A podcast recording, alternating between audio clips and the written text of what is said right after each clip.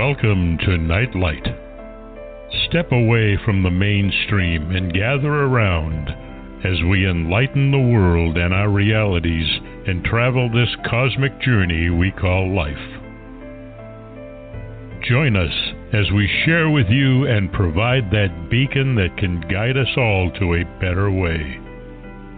Explore with us as we examine a metaphysical montage of spiritual insights covering everything from the mundane to the magical, UFOs to unicorns, and everything in between. This is a time of awakening, of sharing and evolving, of spreading our wings and soaring on the cosmic breath of creation.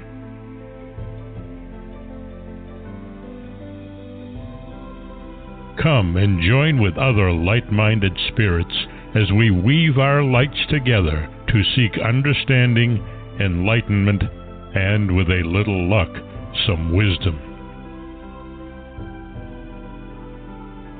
This is Nightlight, a reminder that you are never alone.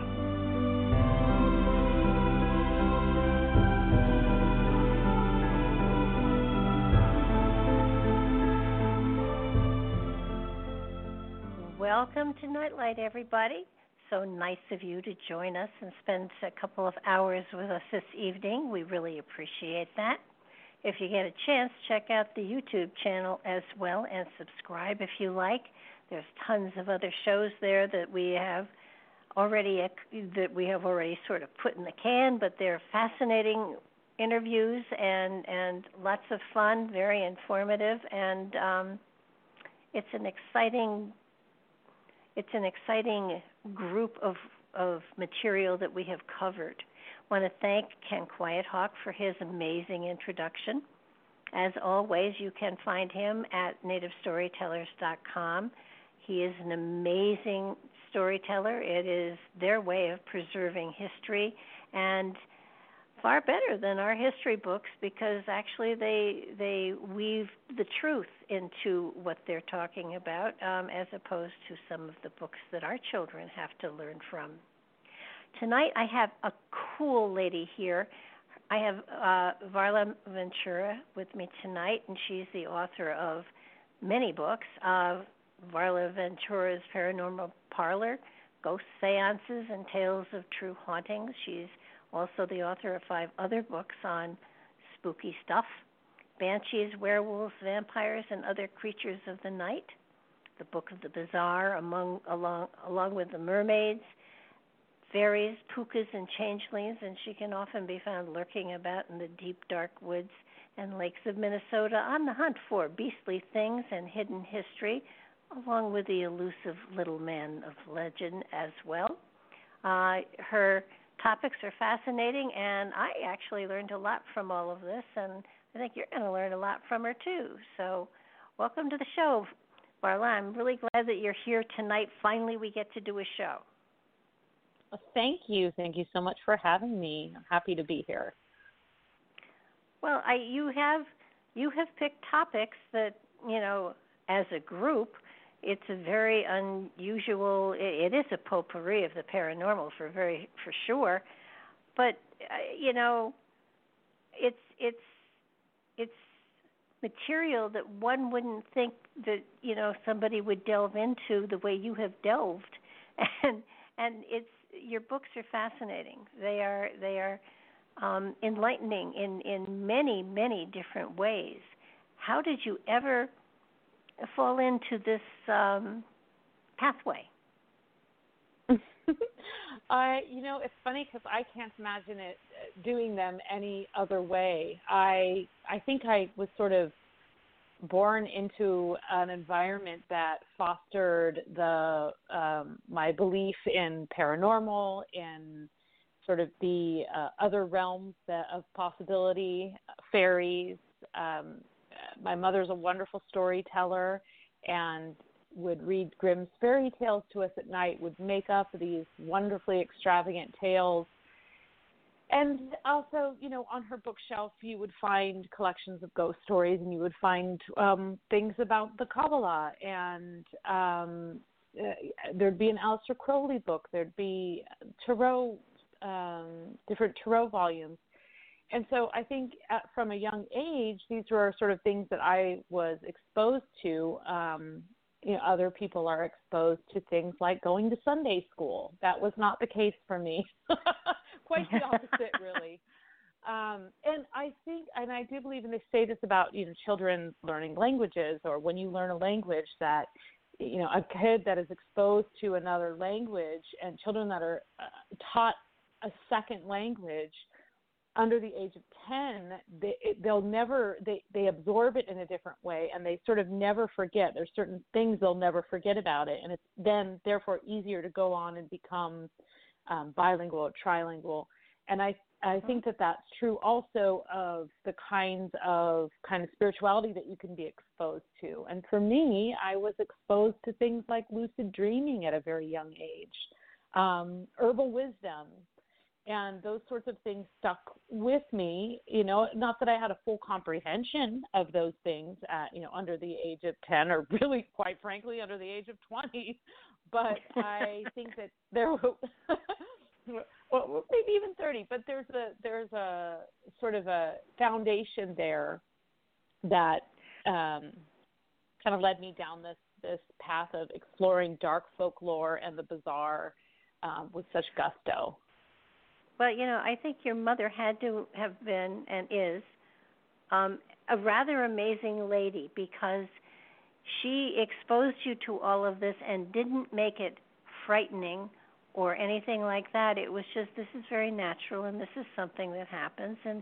it's no big deal. It's, you know, this is another part of life.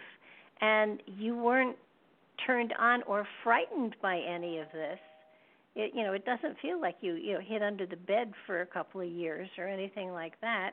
And and yet you know you you have a, a working knowledge of a lot of very unusual um paranormal people you know uh you know certainly werewolves and vampires and changelings and um of course all of the all of the elementals and the wee folk. But you know it's it's it's spectacular that your mother gave you this closure so that you were comfortable with it so that you were able to you know embrace it and enjoy it and and not be terrified by it. It's really I, I really I, I do think that's you know, something that happens by default with parents and children, right? That they they they pass those fears on. And when your mm-hmm. child says, "I think there's something under my bed or something in my closet," people want to alleviate those fears by shutting them down, but often that actually does quite the opposite. It invalidates oh, yeah. those fears and invalidates the fact that maybe you did see something hovering there. And now you see it again and you feel like you can't talk about it. And i mm-hmm. think i hear of um you know i listen a lot to i love jim harold's uh campfire stories or people call in and they tell uh, they talk about these paranormal experiences they've had. And it's just a great really fun to listen to late at night can't sleep totally get you'll get freaked out but it's great and um, so, uh, there have been a few times I've listened to it and I thought I actually can't sleep now. But what I hear again and again are these stories of people, you know, everyday people who have had an experience where they have seen a ghost, heard a ghost, repeatedly had a haunting in their house. And and so many times they are afraid, they're almost more afraid to talk about it than they are actually afraid in that moment and that can often be brought back to it being sort of dismissed when they were young you know mm-hmm. just, the, uh, the whole concept being dismissed or a specific incident being dismissed as imaginary. And so i do think that i was very fortunate in that you know these things were not i was never made to fear them. I don't feel that they were pushed upon me you know i wasn't it wasn't like i was you know sit, sat down and um you know, my mother smudged me every every solstice or anything like that. But I mean, I had a working knowledge of a lot of the probably things that would be considered the occult arts just by nature of you know what you're surrounded, what you know what your family surrounds you with, and um, a- anyway at that age. Um, but I do feel very fortunate that I was raised to not fear those things because I think it did create a foundation, a little bit of a foundation of a, you know, obsession and interest in things of maybe what might be considered the dark side. But um, certainly, you know, it, it gave me a foundation of the feeling that I could explore those things without that fear. Not that I haven't had a few occasions when I've been afraid. I'm not saying that I'm, you know, the the toughest person on earth, but it does take a lot to scare me. And a lot of times, my the things that really scare me are have nothing to do with the paranormal, right? yeah. they have to do with like what you read on the daily news. So. Well, you know, it's it's really it's well you grew up in in a household that was very accepting of all of this stuff and and it it's i i think every household should be. But i think the the one the cool thing is now you've written four books that that i that i ate up and i i have to tell you i i learned a lot and and in in a way you you kind of um i apparently have been wrongly illusioned because in in in all of the all of the different um areas that you went into you know werewolves and vampires and changelings and and ghosts and um gosh men little men elves gnomes leprechauns tree spirits and pukas and um and mermaids. I mean in in all of these stories um, first of all, in, in your books, you give a history. You give a history. You give a little bit of outline of what these creatures were and what their, you know, kind of what their realms were that they they operated in, and and then you went into some some of the the fables and stories that you know are out there about them, and they're they're fascinating books. They are so much fun to read but I found that you know my my illusions, especially about fairies, were destroyed. I mean, they they aren't the you know they aren't they they aren't the little fairy princesses with the wands that you know grant your wishes, and you know that was kind of like oh no. Um, actually, it, it's it's really kind of interesting. I had um, Gary Wayne on the show a while back and he went into a lot of these um, these elementals and fairies and and changelings as well, and they're all in the Bible, most of them, mm. and none of them are happy campers. You know, they they really, you know, they they aren't out to destroy humanity, but but they aren't exactly out to do good and you know leave cookies on your pillow at night either. So it it aren't aren't there any good fairies? Bring back the illusion, Darla. Yeah, you know there yeah. are. There definitely are. There are many wonderful, helpful, um, helpful fairy spirits out there. Absolutely. Um, but I will say that you know my aim was not to really um, I think there's a lot of discussion about the sort of sweeter fairies and the you know sweeter mermaids, and my aim was to actually sort of shed some light on this um, sort of just paint the picture of the fairy kingdom, much as it was painted once upon a time, you know, 200 years ago in Ireland or um, you know 500 years ago in the United States. The sort of relationship that people had with these creatures was not always, "Hey, how you doing?" Like you know, help my garden. Uh, there, there's definitely there are a lot of there are garden fairies. They do like when you tend the garden, when you care for it. They will help you. There's the wonderful community of Findhorn, which I'm sure you're familiar with, which was this you know oh, yeah. place in Scotland where by making offerings and working with the elementals, they were able to grow, you know, massive cabbages and all these incredible plants that were much bigger than um, ever anticipated and, and thriving in soils that once nothing could thrive. And so that that shows you that by you know just by nature of working with fairies, you can actually have a lot of harmony and they can bring good things into your life.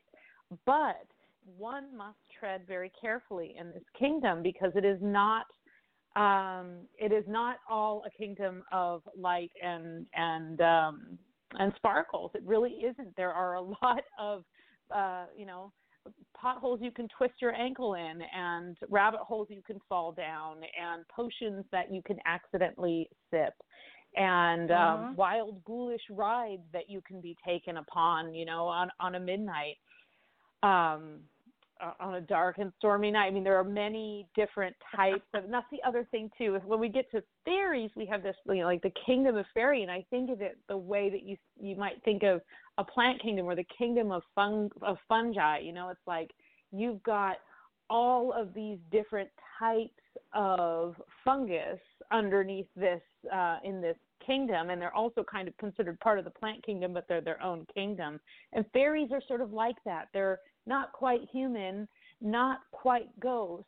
They straddle this other realm that is ever present and yet invisible. Um, so it can be very maddening. And there are a lot of dark and menacing things, just as there are in the dark of the forest there are many things that can harm you or that may not necessarily wish you harm but aren't necessarily mm-hmm. there to uh, lend a hand. And there's a lot of trickery. A lot of ah, trickery. Uh, yeah. That's i know i know that um when i moved to where i live now my thing was i wanted to to make gardens. And there was not nothing here. And so you know i part of the reason i bought the house was because it had a blank yard, and so I immediately tore it apart and I put garden beds in there and I would be out late at night and I would be talking to the the little people or the fairies or whoever was there and it was like look you guys I need help because I didn't realize I was I was built on a gravel pit. So there's really no soil here but that doesn't mean we still can't have a great garden.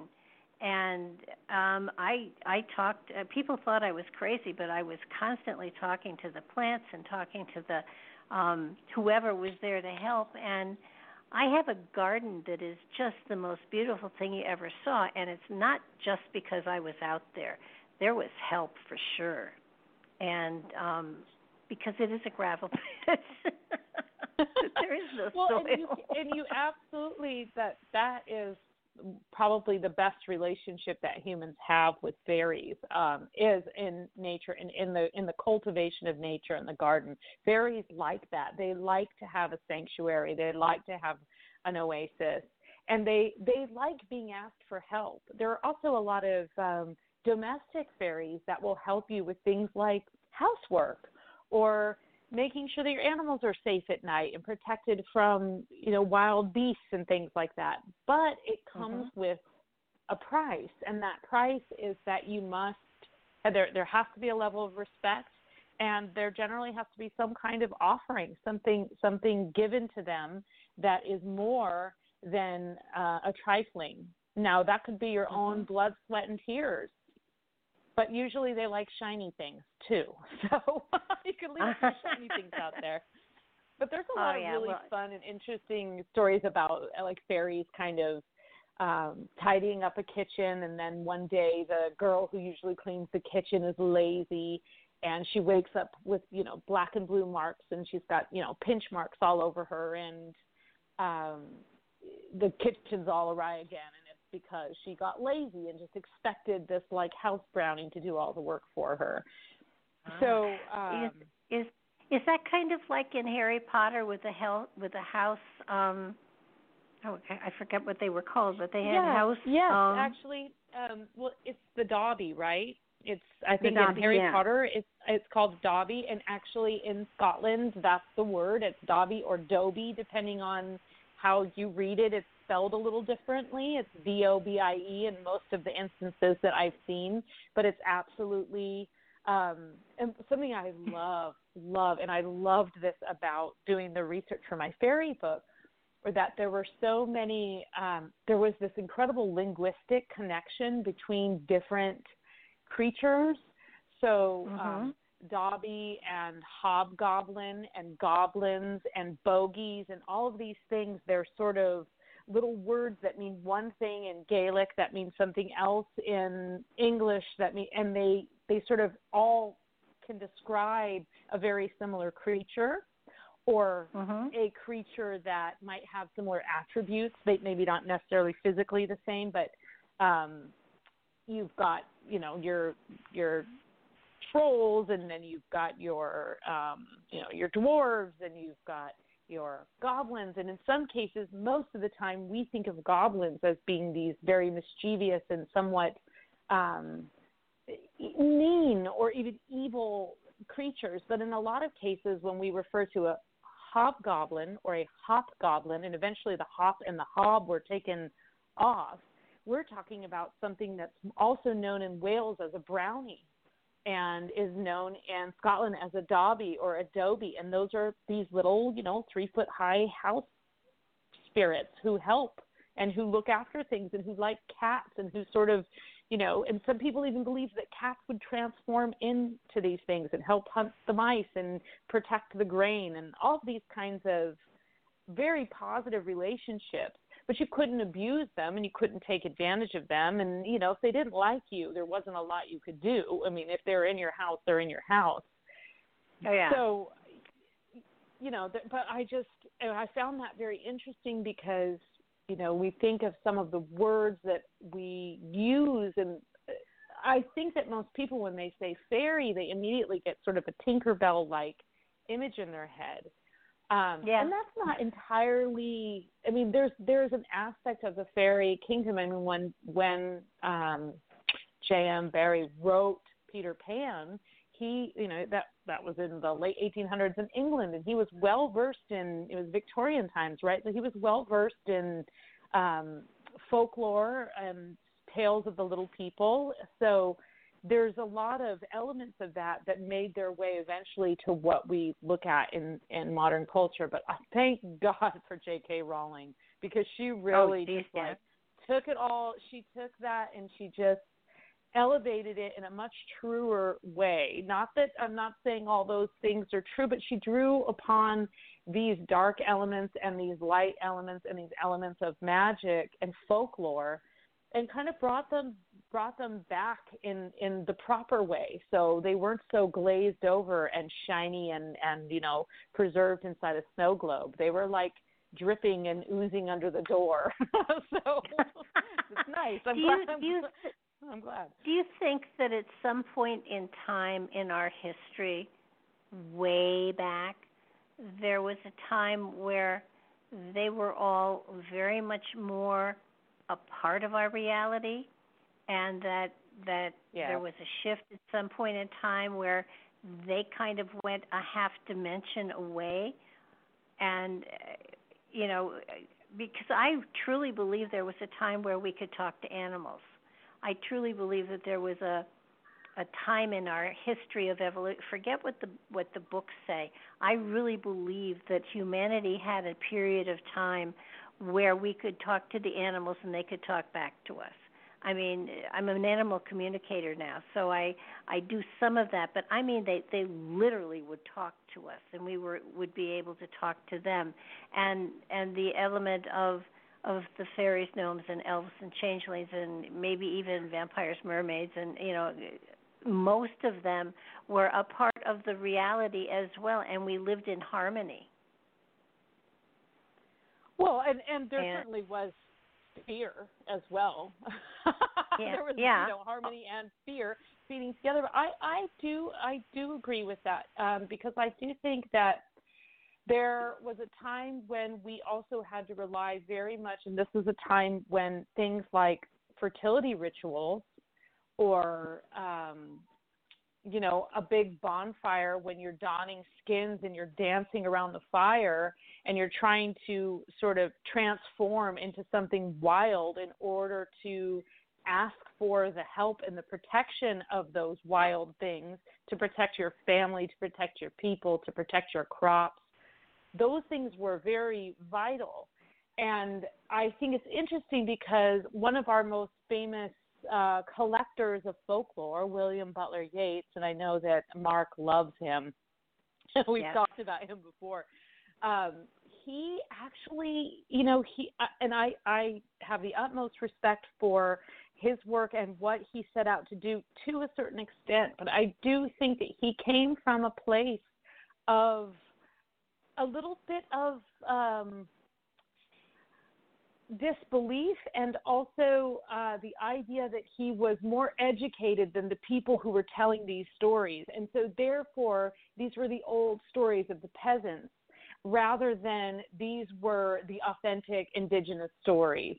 And so, I think that that happened again and again and again and was put into you know written english which is what we in the western world are exposed to most of the time and we don't have those kind of like you know we don't have the the experience of having somebody tell us firsthand or third hand or tell the tales and i i think not there's a whole other thing that uh, about storytelling that i i i know you we can we can talk about but i do think that there was a time when you had to be more in tune with your environment in order mm-hmm. to survive and by being oh, more yeah. in tune with your environment, you're more inclined to recognize one, there are things out there you absolutely do not know and you cannot reconcile. You will hear strange noises in the night. You can tell yourself that's a wild cat, but you know in your heart it's not.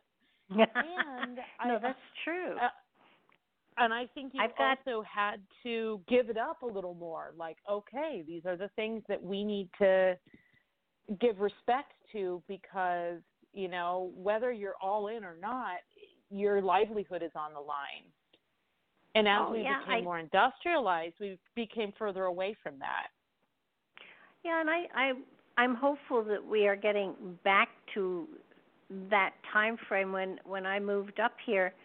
Somebody sent me and, and i i don't remember who um they sent me a fairy house. Um made you know of of leaves and moss and you know smoke stuff. And and um it has a doorway and the directions were to hang it facing the garden and to never put your finger in it. And it's been hanging there. It it has been hanging in my kitchen for 15 years. It will go with me when i move.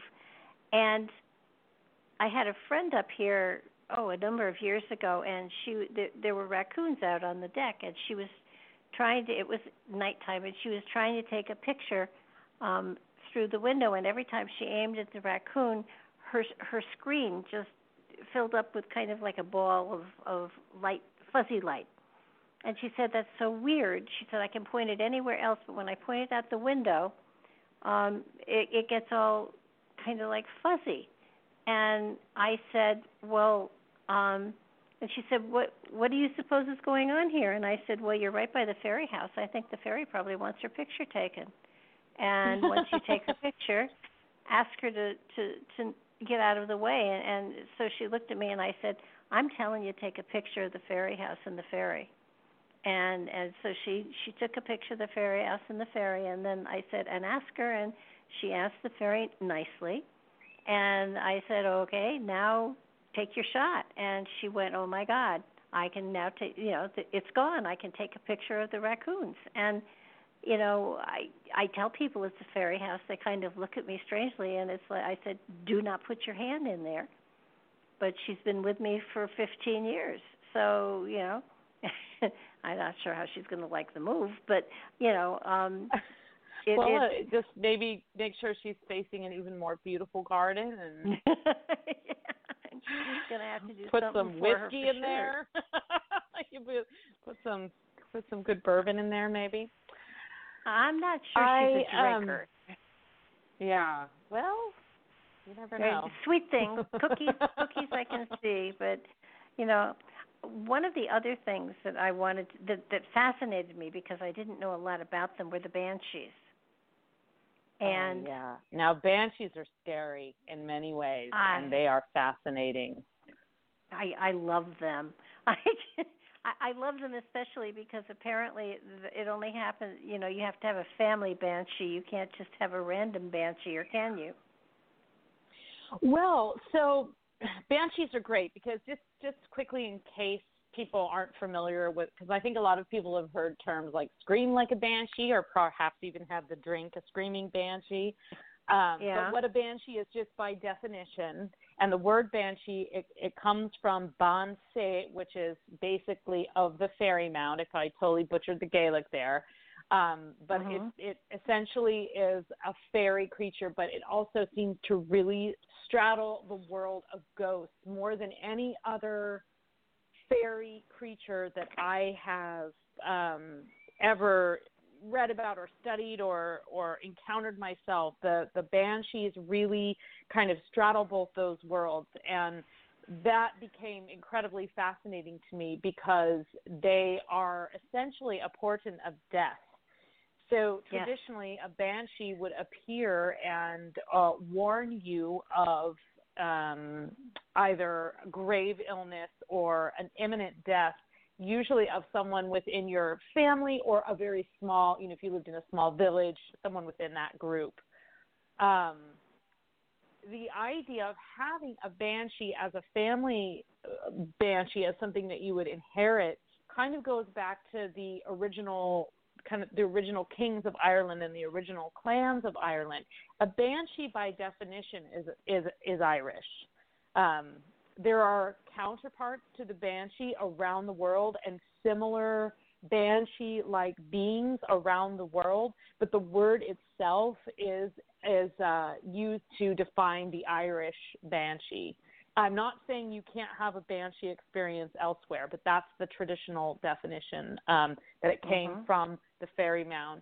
And so originally, of course, there were these, you know, clans in Ireland, and they would have their houses, and the houses would have a haunting or a banshee that would haunt them. And so that's the other thing is that banshees are often referred to as haunting a family, although they're not a ghost you will find in other parts of the world, Italy especially, um, throughout Europe, you'll find, um, and uh, in Central and South America as well, you will find instances of something that's more like a ghost. Often it's a woman in white, La Llorona, seen wandering along the, uh, you know, along the highway sobbing and crying, but the banshee is is associated with that banshee scream, that that high pitched wailing sound that if you've ever experienced or heard of Irish keening, which is a way of mourning,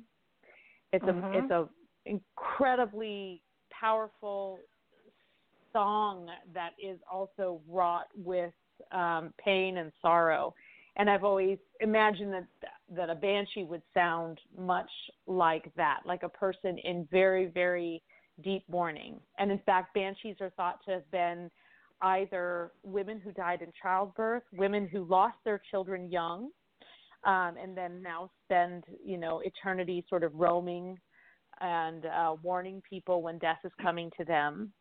That's very common that you'll hear that, and you hear that also with like the story of La Llorona, which is kind of been circulating. I think there was a movie out recently, which I have yet to see, about the the legend of La Llorona, which is um, essentially in Mexico, very similar. It's a woman with all uh, um, you know, long black hair who is thought to have either drowned her children or have died in childbirth and is seen alongside highways and sometimes gets in somebody's car and it can often be considered a curse. Um, a banshee doesn't exactly curse people. She just sort of reveals the um, inevitable. And that's what's so scary about a banshee because it's not even you. It's not like she shows up and you know you're going to die. It's not the cloaked hood of death. It's like someone you yeah. love, which is worse. That's way worse. because because if you're going to die, it's just like, okay, that's what can you do? But you know, someone knowing that you're going to lose someone that you love or care about, it's you know that can be this whole other challenge. So that is very but, scary, and but sometimes it's not always death. Sometimes it is, um, you know, just illness or a, a warning of another kind that's very severe. But weren't there two kinds of banshees? One one that was, you know, loud, raucous, and frightening, and then there was a banshee almost like a, a a gentle banshee if the person who was going to pass was a good person and a loving person and a compassionate person it wasn't so much a scream as it was a song mm.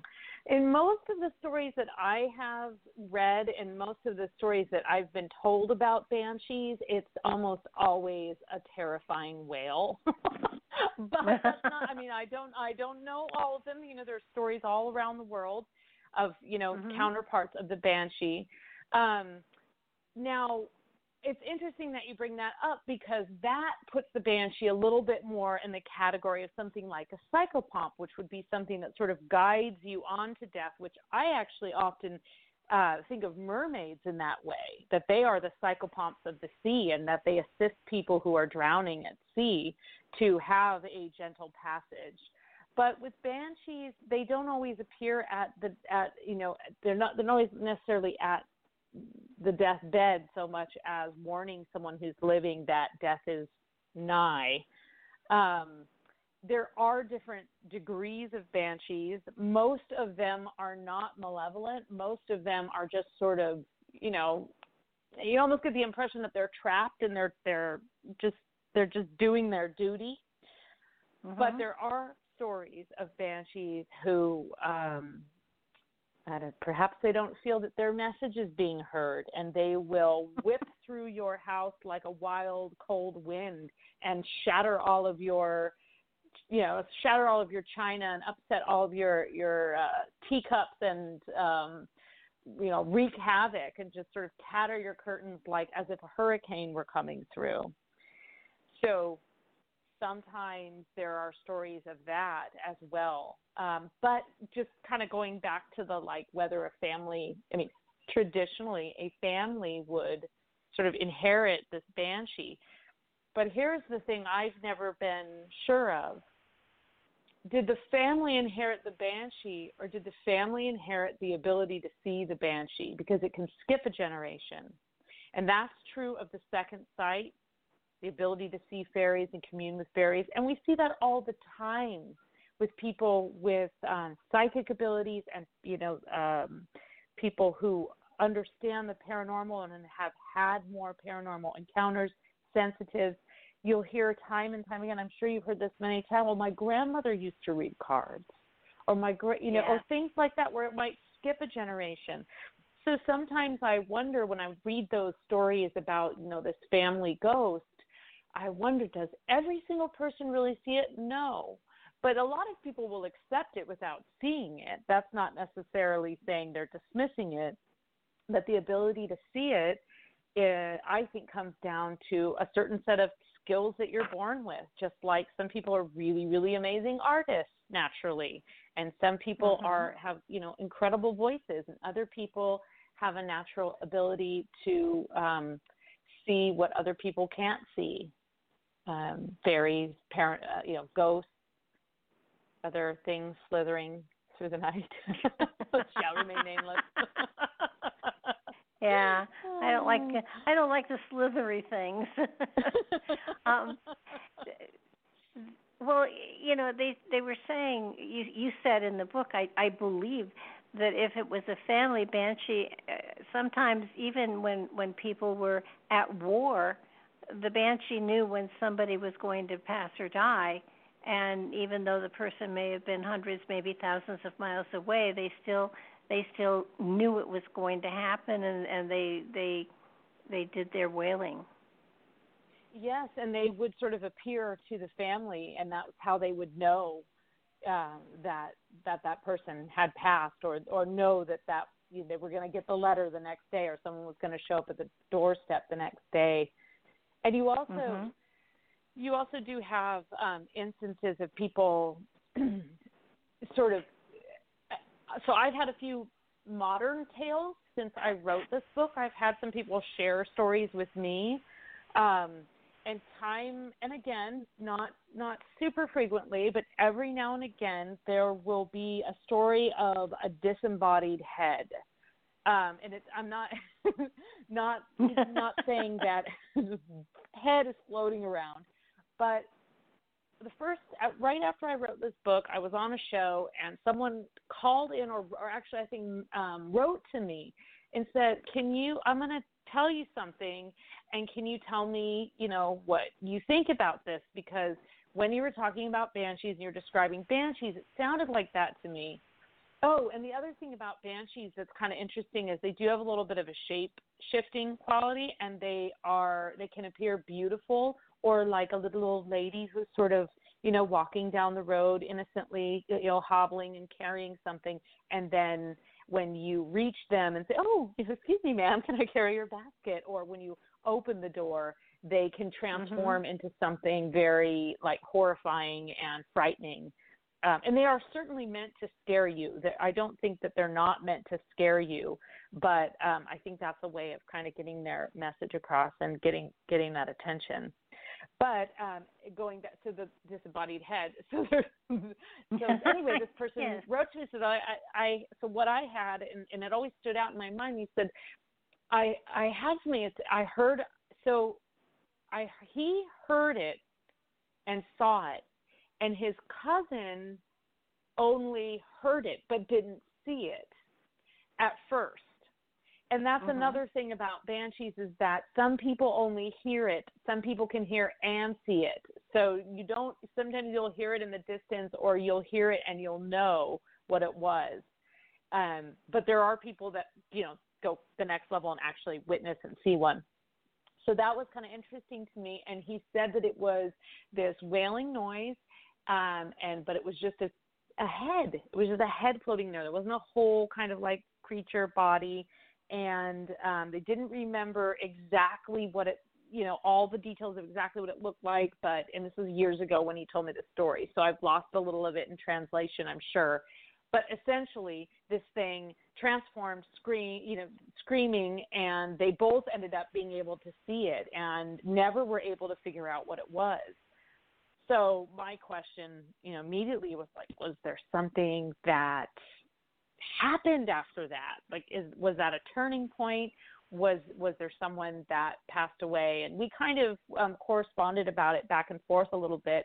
But then years later, when I was actually researching the fairy book, I found an, another story about a disembodied head, kind of ghosty thing that appeared um, at the crossroads in a in a book called um, what is that book called? It's by this man named William Wirt Sikes, and it's all about it's like uh, fairies and bogies of Wales or something like that. And it was written a long time ago, and it's very thick with um, language, but there's these incredible stories in there that he tells, sort of of the traditional. He was a, a consulate who lived in Wales and um, he was I believe he was American, and he was the American consulate in Wales in the late 1800s, and he he was so fascinated with all of these old stories,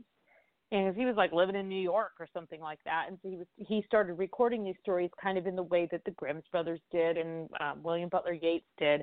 Only um, William Wirt Sikes was a little bit more of a like a he he was a little more interested in the culture and a little more um fascinated with it and a little less um uh, he seemed a little more prone to believe it i guess so he uh-huh. tells this story about these sort of like bogies at the crossroads that would appear and they were these disembodied heads also tied in with this corpse candle flickering light that indicated imminent death you know so there were some some similarities in those stories. Now the guy who told me the story that happened in the united states.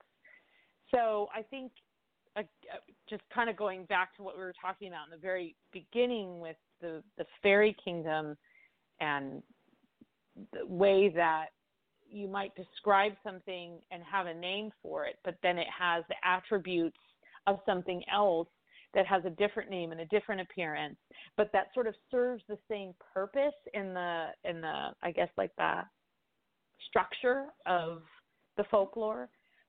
And you see these kind of things and you just sort of realize it's such a vast kingdom and everywhere there are variants And so after spending four years researching a book, you know, the minute it goes to press, somebody calls me with a story I've never heard before. And I've gone to Ireland. I'm actually going to Ireland again this summer. I'm so excited because it's been a while since I've been back there, and this time I'm bringing my son, and so that will be kind of a different experience to to travel through Ireland and gather more stories and you know hear i mean like every time you hear something you've you've never heard before and it just kind of makes you realize that there's there's there's so many layers to it that you could study it you could spend your whole life studying it and really probably never really be able to like if anybody ever puts out like a complete volume of creatures in the fairy kingdom they're lying.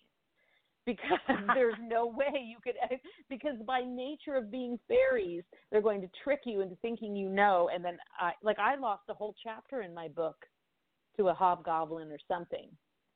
And i i woke up in the morning and the chapter was gone. And i thought i must have just been working late at night and i copied and pasted over it and i lost it.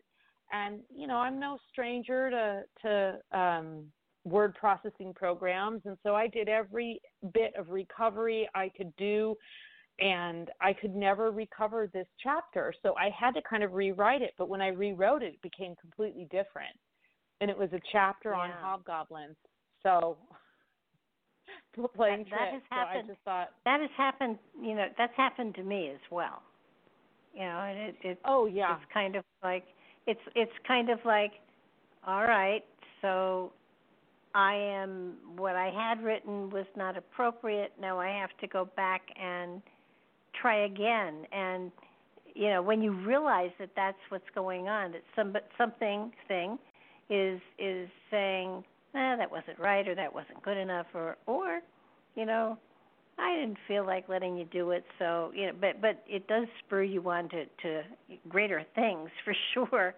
Um, well, it was another... humbling, definitely. It was definitely humbling because it was like here I was thinking, oh, I'm about to hit my deadline and everything's going well, and I've done all my research, and they're like, yeah, you're like twenty thousand words short, lady.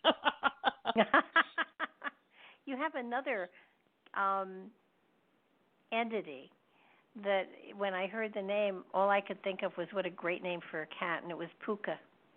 And then I read about oh. what pukas oh, yeah. were, and I decided it's a great name for a cat, but but pukas aren't exactly cuddly. Well, they are they are um shapeshifters though. I mean, they are usually they come in animal form and they're they're very tricky.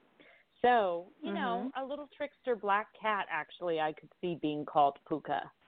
I had one that I used to call Pookie, but that was um that was for other reasons. but yes, pukas are I love pukas. I think pukas are the you know the the one you'd probably want to actually I don't know that you'd want to encounter them willingly, but if you were gonna if you had to run into a, a creature uh, at the crossroads late at night from the fairy kingdom, a puka would not be the worst thing because they're really they really represent that trickster element.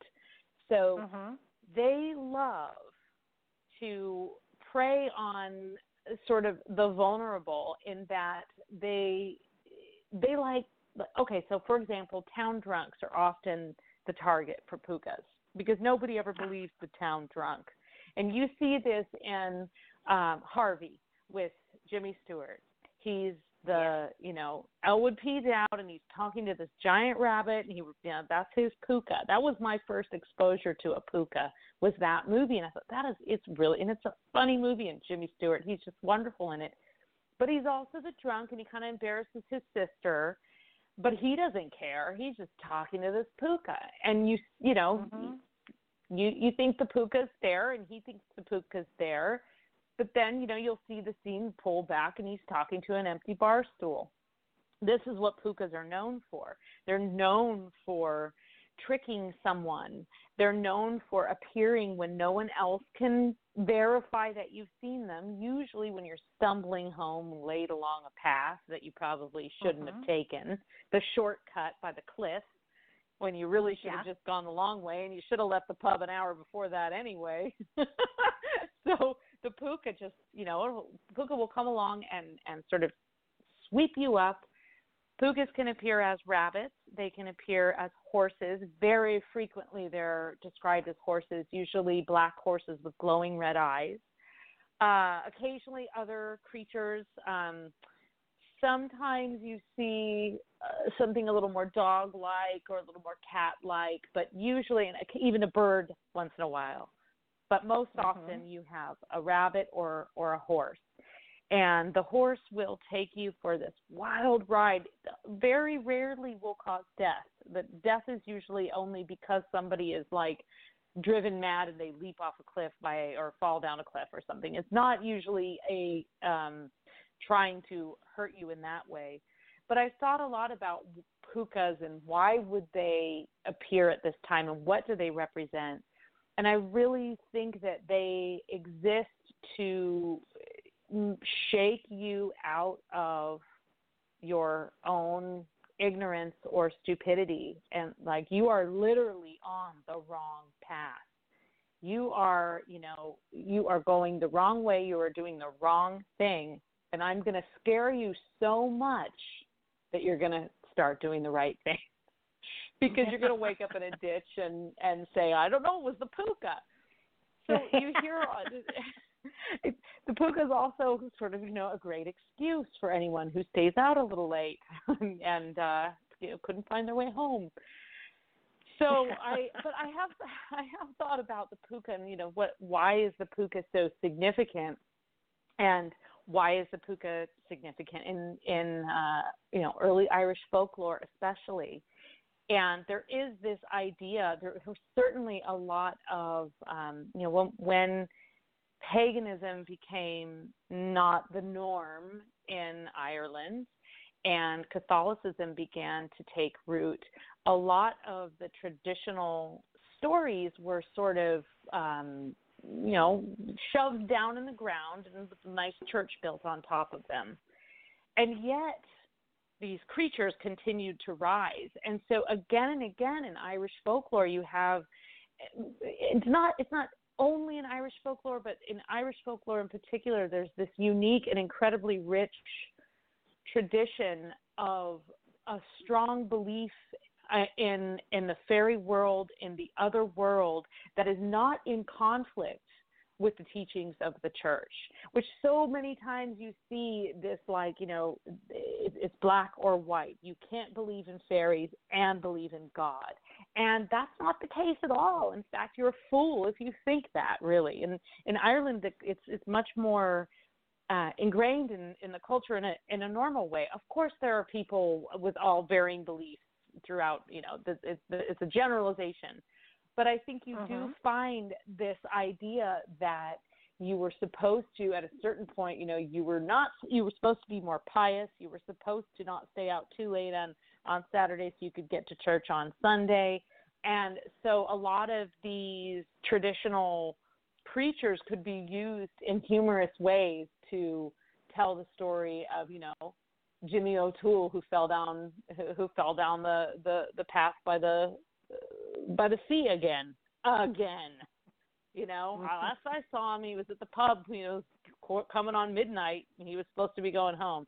So it's got there. There's this wonderful other element to it that that brings it into kind of more modern times and i think really good stories can do that they can take traditions and um, roll with them, but also stay true to them somehow. And I feel like the puka is just as appropriate today as as um, it ever was. Well, I just fell in love with the name and and and the and the and the reality of, of what they are. I think that you know th- these are it's another level, another layer, another element of our reality that that so many people tend to ignore or negate, and it it adds such a wonderful richness to our lives if you realize that they're really they're actually there and you know you're not going to trip over them though you might but you know they they might trip you, they, right? exactly. Uh, how many of us have tripped over nothing? Our shadows, you know.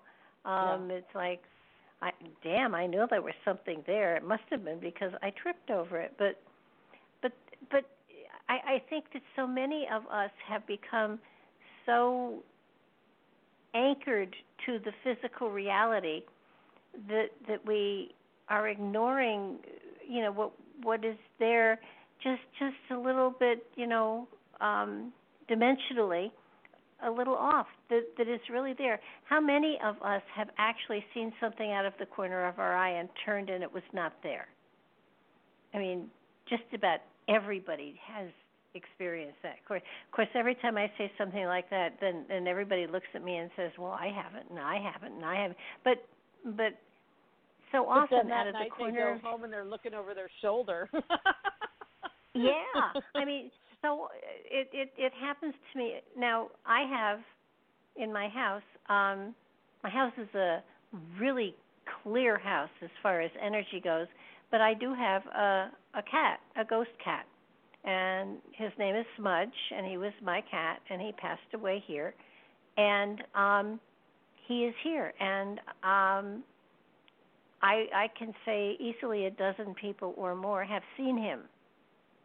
He he absolutely manifests as a solid cat and he'll brush up against you and you'll look and there's nothing there, Aww. there's no one there, but you knew there was a gray cat there.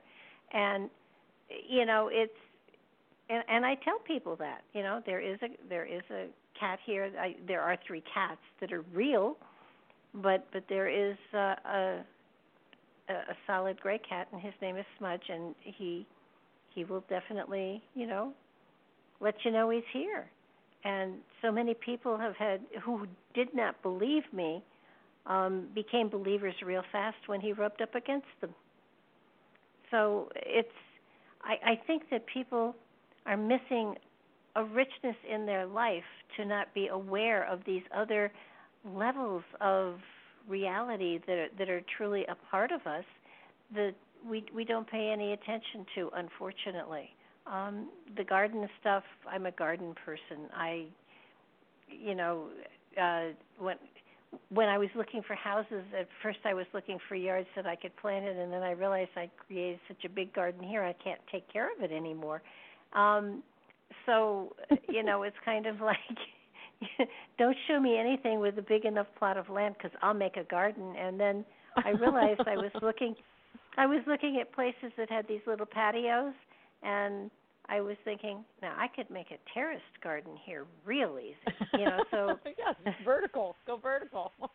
yeah, I'm gonna go vertical, but but you know, it's it's it's amazing how it it does add dimension to your to your life and to your reality to have a have have a synchronicity with these these elementals, these these other parts of our reality that that you know you don't you don't have to make best friends with them, but if you if you acknowledge the fact that they exist, they will they will co-create with you and they will be synchronistic with you in in your home and in your life.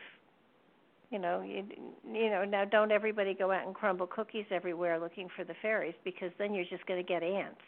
But um yeah exactly. But, you have to you have to you know exercise some uh common sense with your offerings and such but i i um i have had a ghost cat actually since i i thought that was interesting that you said that because i the last place that i lived before the last place that I lived in San Francisco, I had one of the first experiences I had in that apartment. It was this attic. I mean, I always ended up somehow living in attics of old Victorians.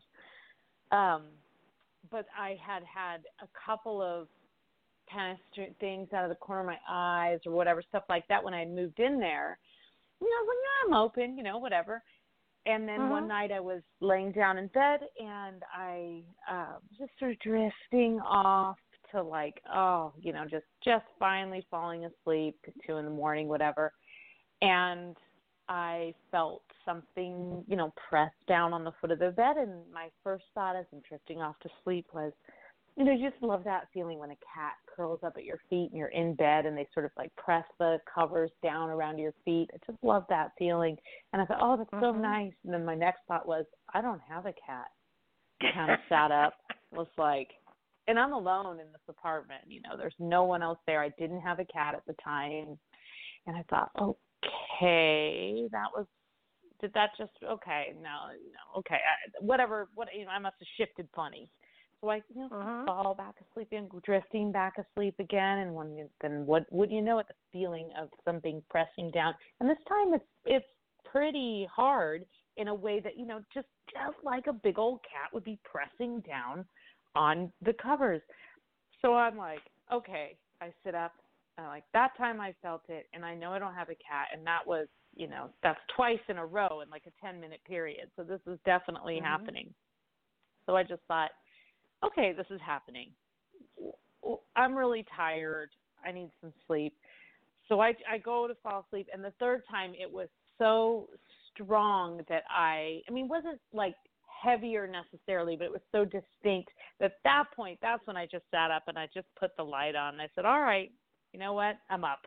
All right, you got me. I'm up." and then I and there were other things that would happen that would make me think that a cat was in the apartment. And I thought, well, I just I had lived with cats so much in my life, and it was one of the first times that I'd lived completely without a cat. So that I'm just having like cat PTSD or something, you know, like thinking I'm seeing a cat, so used to being a cat. But so many little things would happen, you know, and I never heard I never heard a meow or anything like that, but I did feel the presence of a cat numerous times. And then later, um, I actually moved into like the rest of the attic. So it was kind of like a, a front apartment. And then originally it was all one place. And I moved into the back apartment they were uh-huh. separate now. And in that apartment, I had a ton of experiences. And my mom was convinced there was a cat in that apartment. I didn't have any cat specific experiences, but I did have a number of um, more kind of playful, childlike experiences. And I talk about that in the paranormal parlor book where I kind of got into. That was one of the first times where I really sort of sat down and thought about like okay what are all of the experiences that i've had in you know my conscious life of like you know what what kind of paranormal things had have i had happen? Because here i am writing about other people's experiences and i felt like oh actually i have had a number of things happen. Um so just i just liked that thought of of of having a a cat and and I didn't. It wasn't a cat that I knew, and I love that it, it's actually a cat that you knew, and you like un, undoubtedly, you know, you know his name. Oh yeah. I find that, yeah, I find that. No, I have my comforting. husband. I would hope that my cat remains with me long after.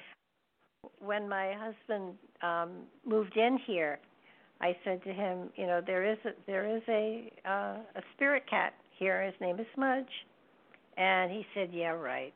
And you know, I said, "Just you know, that's what the that's what the cleaning lady said." And then she showed she saw him, and and every now and then she'll say, "Oh, Smudge was upstairs when I was vacuuming," and we were sitting in the kitchen and and we had I had a lot of cats at the time. There were 12 cats in the house at that time because he brought 3 when he moved in. And um we were sitting and talking and and he suddenly looked under the table and he said, we don't have a gray cat, do we? And I said, no. And he said, mm. huh.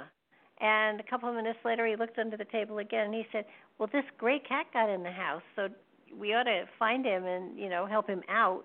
And I said that was Smudge, and he said, yeah, right.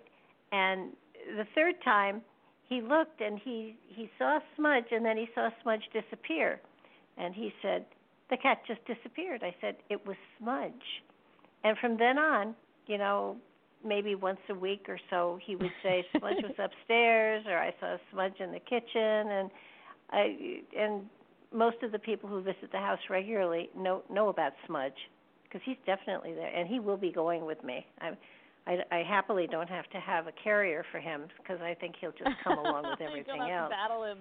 to get into the nah. you know to battle him to get him into the carrier. Yeah, the, well, other three um, may be a bit difficult. oh yeah, I don't envy you that. Um, yeah. But just kind of going back to something that you were talking about, you know, of just these experiences and these creatures and and um, just kind of how how that can really enhance your life. I think that there's some there's an element to storytelling that we miss out on. And we can absolutely get it in when we're reading books. I mean we um, uh, i'm an author please you know buy people's books and read people's books and buy my books and read my books. I mean i absolutely think you can you can get it. You can be lost in a story. But there mm-hmm. is something very specific that happens when you are being told a story um, your mind is working in a different way when you're being told a story. And when you're being told a story, you are suspending your belief or your disbelief, I should say, and you're mm-hmm. suspending mm-hmm. your doubt just long enough to sort of transform to this other place to accept that what you're hearing could be even if you're going to tell yourself at the end that it was your imagination was wandering and there was this wonderful creative process happening, you're uh-huh. still transforming into another place. You are still sort of time traveling. You're still uh, accepting these sort of fantastical ideas you're accepting them. And when you when you're doing that i do think something really important is happening to your brain you know and i think that that gives us coping tools for daily life and the things that aren't as fantastical and fun. And w- without that ability to sort of just think okay this is possible you lose uh-huh. the ability to think that you can do things and that you can achieve things. And so when we move very far away from a, a tradition of oral storytelling or recognizing the importance of storytelling, the importance of myths and and um, folklore and kind of you know explaining things to people in the form of a story and we're taking things very literally and we're you know analyzing every word that's that's coming out and you know, we're we're missing that that point which is that kind of idea of how important it is to us as a culture to just connect in that way to be frightened together to laugh mm-hmm. together you know we kind of get it a little bit if we go to like a play or movies together you can kind of have a little bit of that experience but that that storytelling that tradition of storytelling it's so important to that because it really does it actually gives you the ability to kind of change your to actually change reality to change your own reality to change the world to think i oh, can yeah, do well, this now. the the announcer for the show uh ken quiethawk is a native storyteller and yeah. they travel all yeah. they travel all over and his voice is so magical it's amazing his voice is and, fantastic it's just so deep isn't that, and like it just instantly transports ah. you and that's a big part of it too right that, oh, that yeah. when you hear someone's voice telling you you just like i mean i would just accept anything he is saying you know, i was just like okay oh, yeah, yeah, yeah I'm, I'm with you I am going down that road. Yeah. I am with you because it's so it it does put you in this other frame of mind and that is so that's so important and I was kind of hearing what you were talking about in the very beginning about um, him as a storyteller and I I just think that that's that's something that you can find in uh, you know in modern culture around the world, cross culturally, traditional cultures, indigenous cultures, and something that is very easy for us to revive with the simple art of telling our children a bedtime story at night. I mean, that's oh, you know, you know, even you you you just reminded me. Um, I I ran um, an arts and crafts fair a long time ago, and when I was looking for people to come and be vendors and stuff, I met a lady who was a professional storyteller, and you, know they are they they are out there. They're they're not as frequent as they used to be, but um and it was amazing. She could gather a tr- a crowd around her in like 5 minutes and have them transfixed in 10. I mean, there are there are professional storytellers out there that that are worth looking for them and experiencing them because they have a mastery and a magic with words that is just amazing. And they they take you yeah. to to other places immediately. You know it doesn't take you, you know it takes you hours and hours to read a book but they can tell you a story and in 5 minutes they've got you and you're there right yeah. yeah. Oh my There's God. actually, yeah. um, in the area where my mom still lives, in the area in California where I grew up, there is a storytelling festival every year, and it's been going on since I was a kid. And it is like a four, three, four day festival that is all oral storytelling. And I still remember the stories. Not every single story I heard there, but uh, you know, going there, I was like an eight or nine year old. I still remember the the stories, especially the scary ones that we uh-huh. were told, even in the light of day. It was the, so scary that uh, we were told in the middle of the day in children's hour, and it was still scary. but it totally changed my perception, changed my perception of the woods around me. And I know that there are other festivals like that, and I just think it's just a wonderful, you know, when you when you meet a really incredible storyteller like that, it's just um, there's just really nothing like it. Oh God, no. And you know, it's it's as far as I learned my family history by hearing my grandmother and my mother talk about it ad nauseum every Sunday at dinner. But it, but it it's it's a way of and that's another reason I'm moving because my grandchildren are are you know they don't know the family stories and the only way you get them is by hearing them repeated over and over and over, oh, over and over, and over again. It's true. And it's true. It's, That's so it's, funny, Barbara, because at some point you probably realize like, oh, I don't like you're not you're not going to hear them anymore. Like those people yeah. aren't alive. They're not telling those stories and you realize, "Oh, wait. Those stories that I heard over and over again, they have so much value and you you absolutely must overrun your grandchildren with these stories. That's yes. like and, and that's I goal. will. Um, it it really is. You, I you had you addressed another of my very favorite paranormal creatures, and and um, because I I have a love affair with um, vampires. Um, ah. Chelsea Chelsea Quinn Yarbro, her series of books on vampires with with Saint Germain. Um, they're actually used in history classes in some colleges because all of her historical stuff is accurate. She just has woven vampires through them. And again, another great way of teaching history, you know, because because you're following this vampire through a culture that that she's describing beautifully and you're learning about history by watching this vampire go through these different time frames in in history, which is fascinating. And she goes way back, and and she even covers the Civil War and I think World War One too.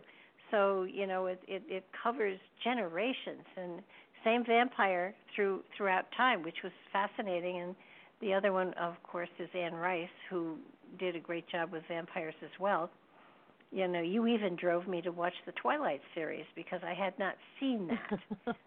so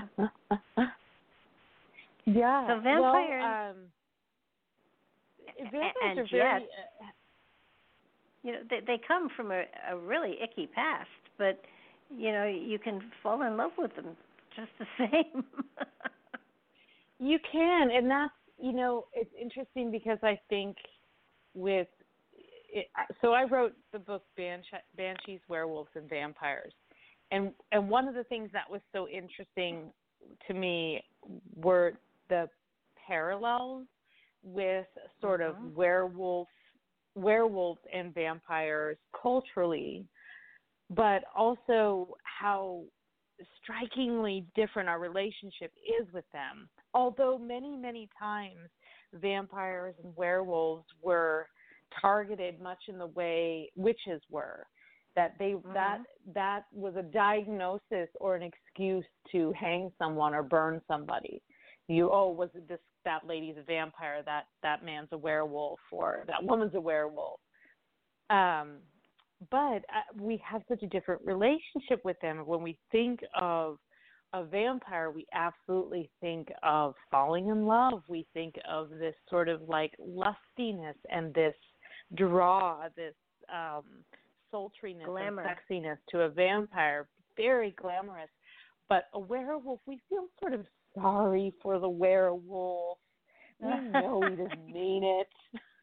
We we have a totally different relationship. And and in many ways and and they are very very different but it's interesting to me because so often they have evolved along kind of similar points in history right up into mm-hmm.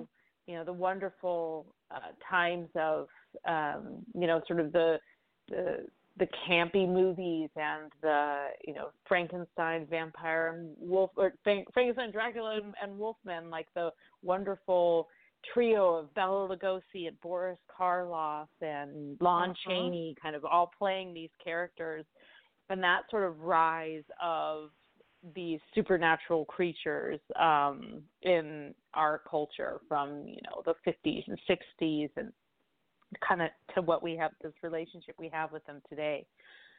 But um well, I well today it's it's kind of interesting. It, yeah, I was just thinking, you know, a cool book would be how to how to housebreak a werewolf. um how to bet a vampire. That's easy. yes, yes. and and not get bit. How to keep you know? a vampire is probably more would be would be the the tricky part. Yeah, well, and I Definitely. think so. It's interesting to me because I do get asked um, about vampires occasionally, and I have actually been accused of being a vampire, which I am not. Um, mm-hmm. But I know quite a bit about the modern vampire culture uh, by nature of study and relationships that I've had and people friends that I have who identify as vampires, um, books and authors that I've worked with who uh, who write about vampires and not necessarily just in a folkloric way, but in a magical way. Um, there are a couple different magical orders of vampires who approach magic in a similar way that you might equate um, uh, someone being a Wiccan. So there are certain uh-huh. rituals, there are certain, you know, similar times of the year in which these rituals are practiced. Um, there's steps that you take to become part of this organization, somewhat like you might take if you were part of an organized coven or if you were part of, you know, something like the OTO. Um, uh-huh so there's kind of some similarities there. Um, there are, and and what I think is very cool about this particular group of vampires that I've kind of come to know, or I've come to know their their leader, for lack of a better term, is that you know they don't they're not saying, "Oh no, we don't like to dress like vampires." They totally love it. They love it. They embrace that. You mentioned glamour, and that they embrace yeah. that glamour. And if you think of that original kind of that old world way of looking at glamour, that glamour and glamoury, that was magic. That was a form of magic. It was a form of flashy trickery that also sort of, um, you know, created this incredible world and that completely exists it's a super super subculture it's not a huge teeming culture it's there's a lot of people who would probably enjoy it or might attend a vampire ball but there are some core people who really like to live this lifestyle it's not unlike the way somebody might be really really into s&m they they they have this lifestyle doesn't mean they don't go about their daily job, you know, doing regular things that regular people uh-huh. do, and you might not even know. And you know, with the vampires, you might be able to tell if they've had, you know, fang implants or something like that.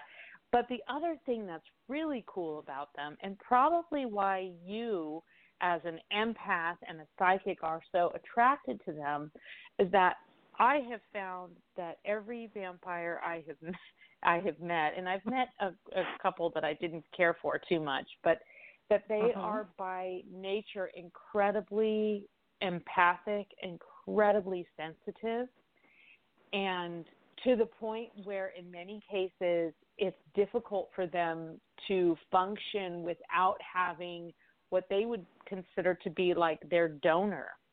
So that they actually are requiring the emotions and the energy of somebody else in order to kind of function in a regular fashion because they are so empathic.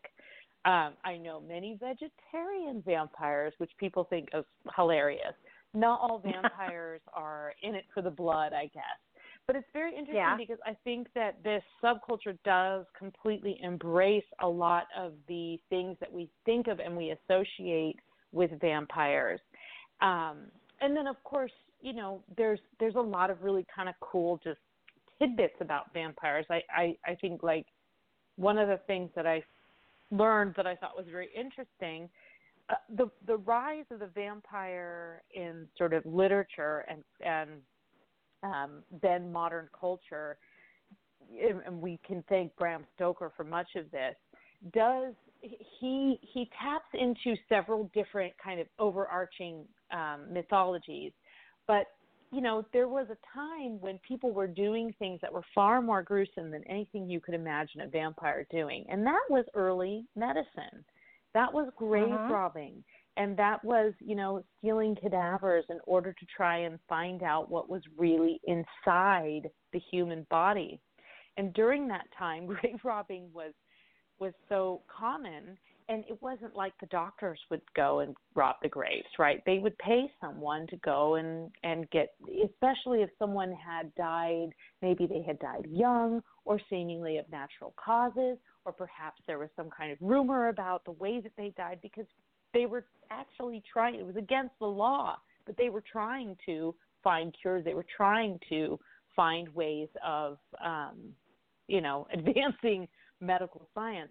So the grave robbers, who are usually you know poor people who were paid a few pence to go into the into the graves and and to the crypts, a lot of these kind of um, fears and superstitions about vampires uh, arose during that time arose um, because mm-hmm. of experiences that they had. For example, it was tradition to sort of cross a uh, when a person died you would lay their arms you know across their chest that was a way of part you know, part of dressing the body when mm-hmm. you think of the image of a vampire sort of slowly think of Nosferatu or like an early Bela Lugosi image of him sort of slowly rising up out of the coffin with his arms crossed across his chest well that was rigor mortis and they would pop uh-huh. open the lid of a coffin and boing the body would spring up and i mean how scary would that be i mean you would just like run out of there screaming vampire and you know never never um never go back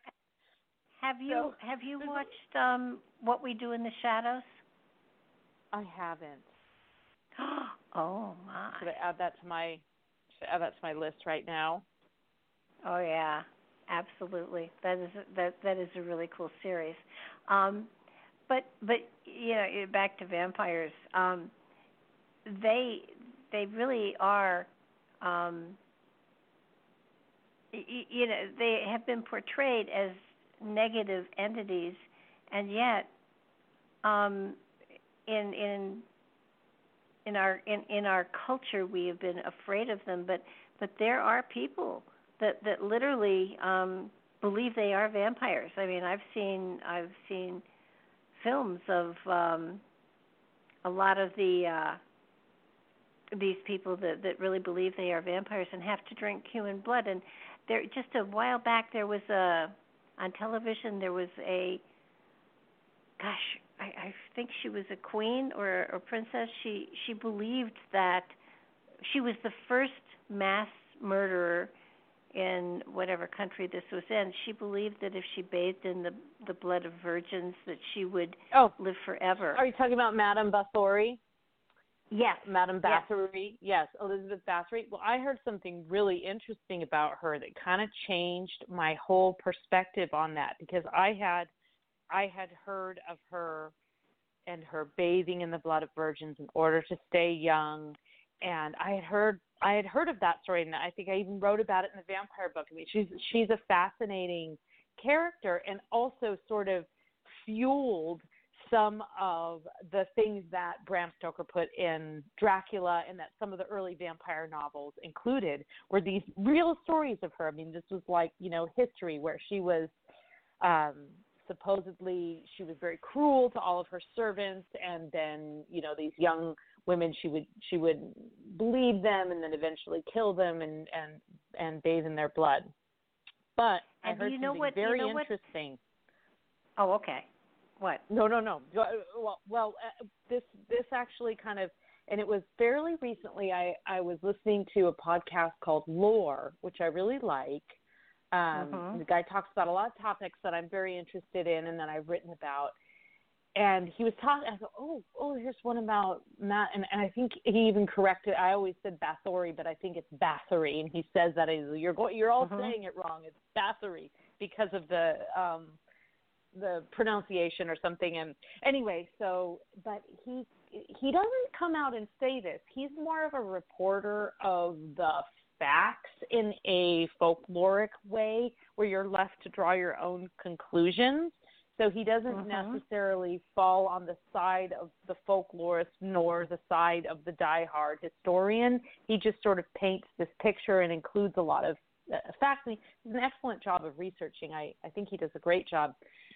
So he starts talking about how she also was one of the only women of her time who actually had any power.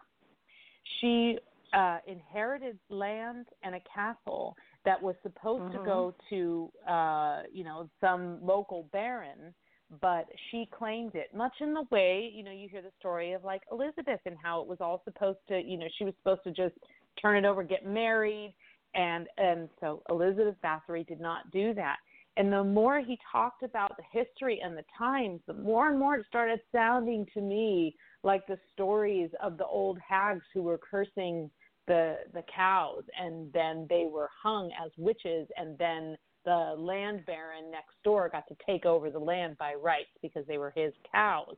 And i started thinking hang on a second we might have this we might she might have been getting a bad rap all along and they made up these horrific stories to imprison her because it was the only way to actually take hold of her now she might have been very mean she might have whipped people. I mean, she could have easily been a a uh, a cruel ruler in that way.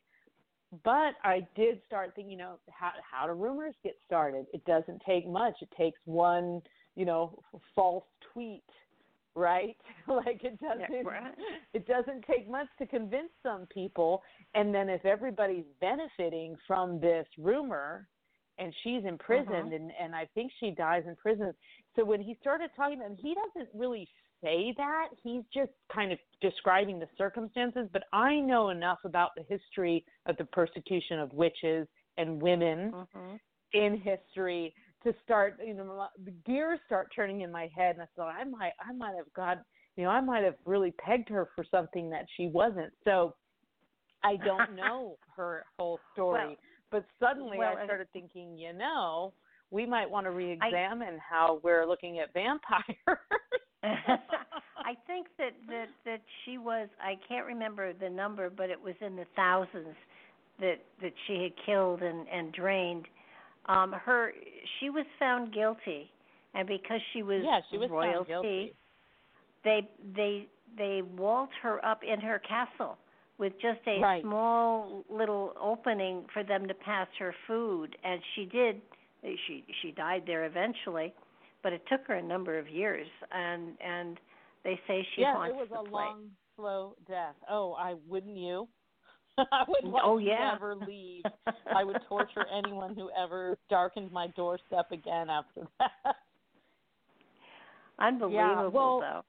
Yeah, her story is absolutely incredible, and she's one of the few kind of like real um, non-fictionalized, I guess, just historically um, his people associated historically with vampires.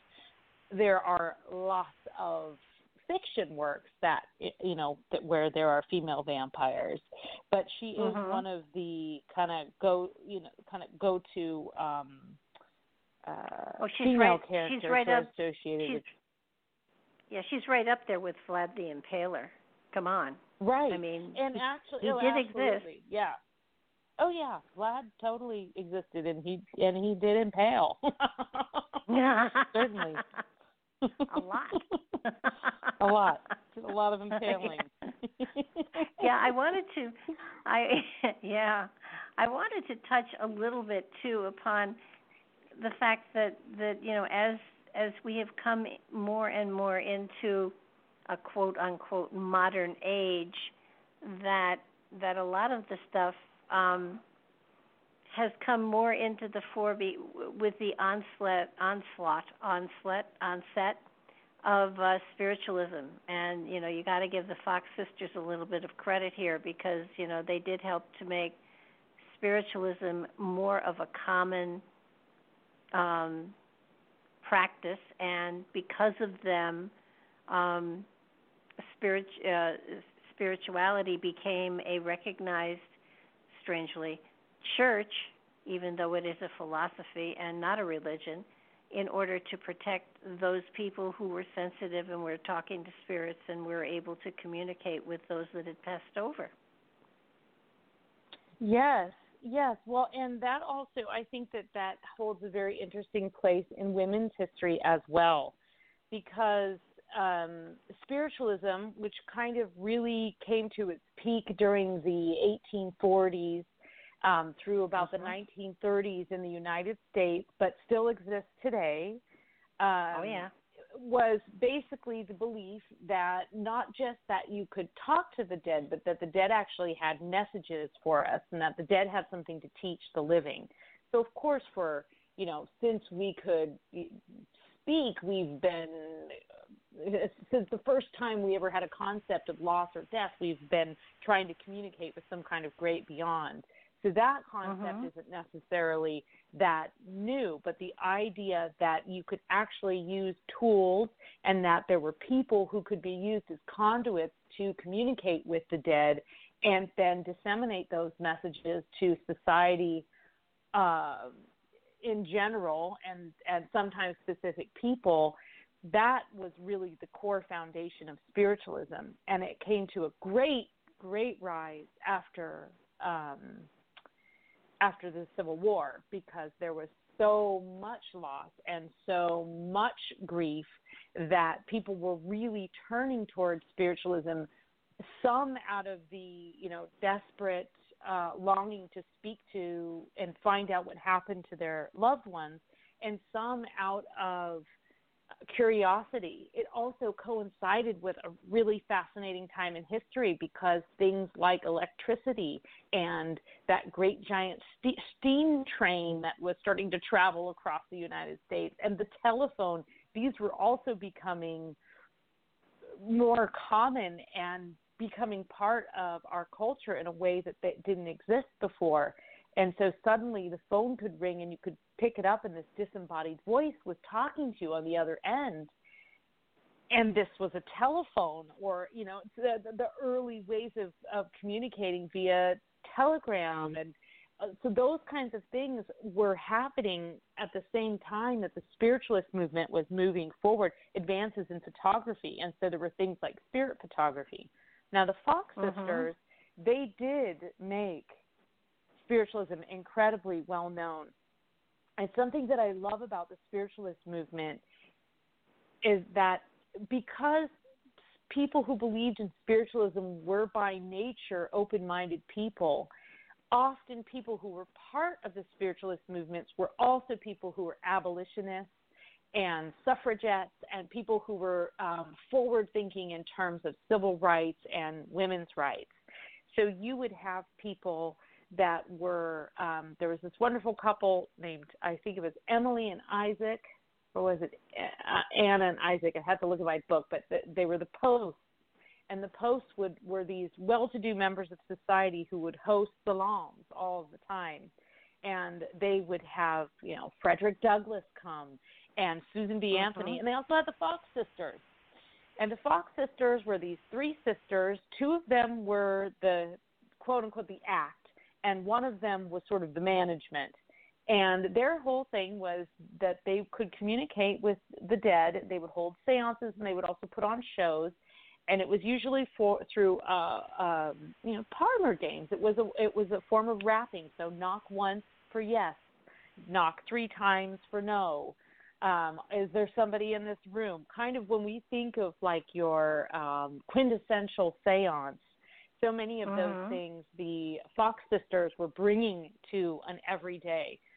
Now, unfortunately, they also um, like to drink, and so what the, the the rumor is what brought them down is that the two that the one Fox sister, so the one who was the manager, who wasn't really part of the act, was married, and she was sort of the business manager. The other two who were the act, um, with some other help, you know, they had some family members, some cousins and such. They made so much money. They traveled the United States and just getting back to the way that the spiritualist movement kind of also coincided with women's history, this was a time when women in the Victorian era, there weren't a lot of options for women, right? It was like you could live a life of servitude. Um, if you were married, you could live a life of servitude of one kind, or you could remain Yeah. unmarried and live a life of servitude of another kind. There was a lot of servitude happening. You could you could serve God, you could serve you know drinks, or you could serve your husband. Like those were kind of like here's your choices, ladies. Or you went and you got a career like maybe teaching, but you just did that until you got married. So you, there weren't Mhm. like a lot of ways for women to really express themselves. And the spiritualist movement handed that to women in many, many ways. You had women who were channeling poetry and becoming poet laureates of the United States. You had women who were channeling novels and basically going on shows and even like the Fox sisters, they were a traveling show, almost almost on the on the edge of being like a circus performance but they had more credibility and more respectability. And you weren't an actor writing in a sideshow. You were this person who was well respected and thought to possess a power that other people didn't have a power that in you know victorian era america was reserved for men of a certain class. So this was Oh, very yeah. revolutionary in terms of what was happening in the united states and the shift of um, uh, thought and politics. Now the Fox Yeah, sisters, share- like I said, they, they they actually were quite. The two sisters were were, were drunks, and one of them yeah.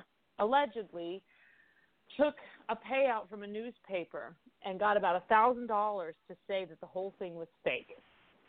Mhm. And then a cousin got 500 bucks from the same newspaper to back up that story.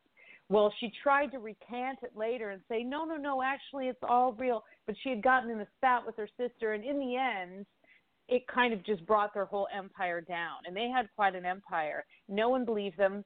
And um, from that, you know, moment forward, it was all kind of seen as this uh, this act of charlatans and it actually did a lot of damage to you know the more legitimate members of the spiritualist movement um and then those two actually died totally penniless and um Mhm. you know i think one of them died of alcoholism.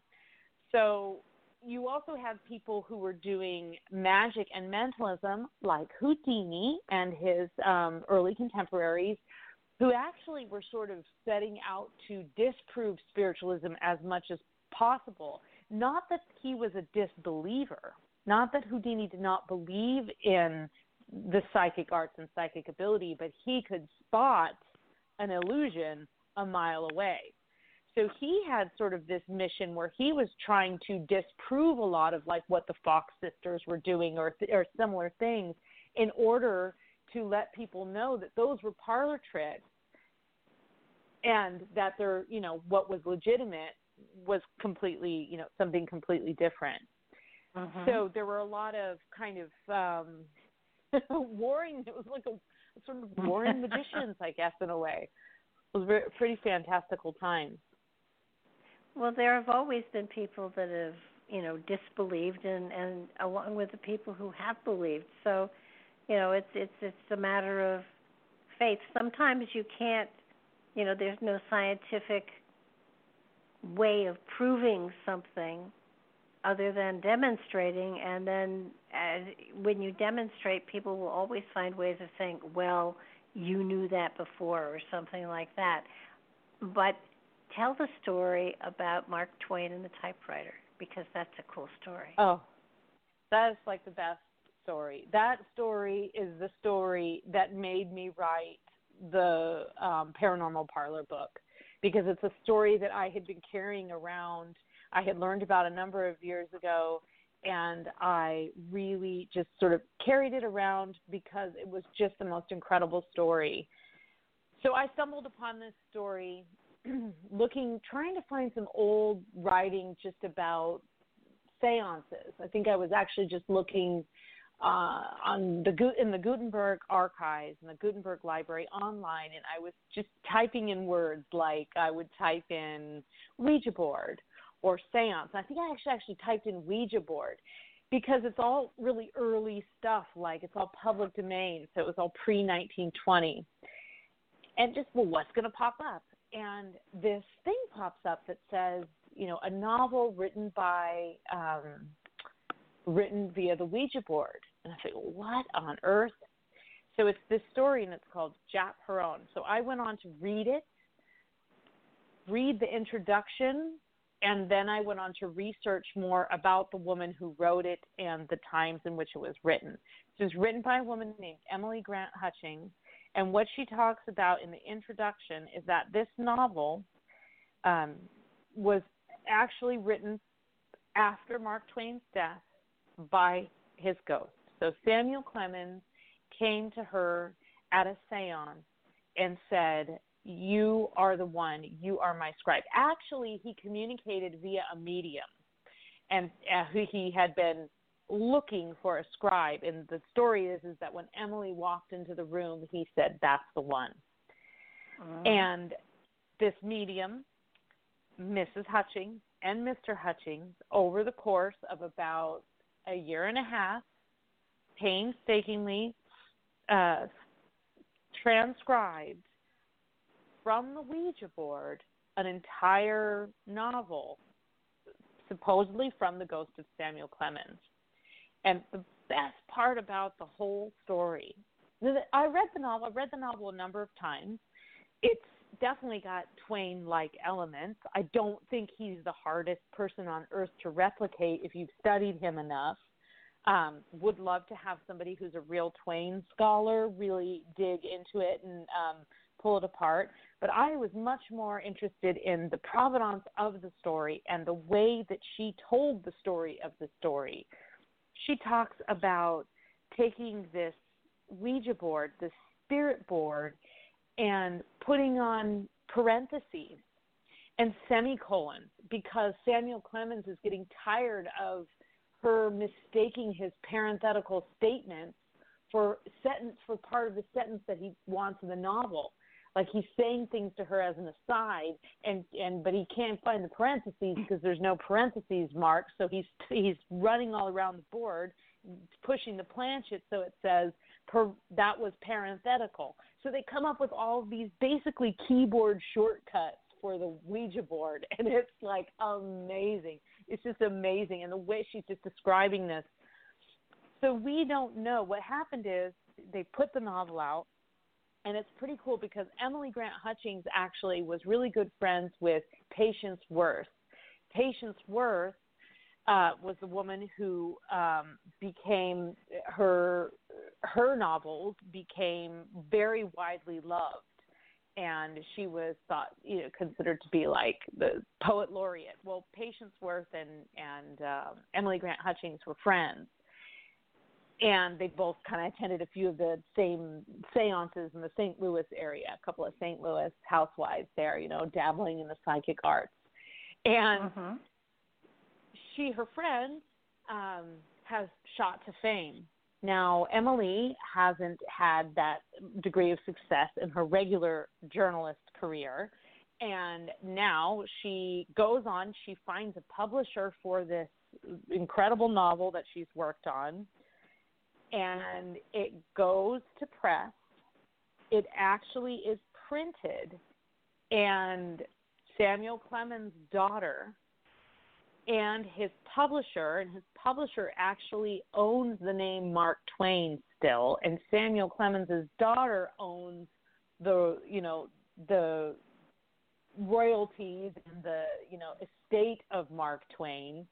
They find out about this book and they basically send a cease and desist to the publisher, and he has to destroy all the books, which is why most of us will never see an actual physical copy of this book they have to destroy the books. It actually goes all the way up to the Supreme Court, this lawsuit.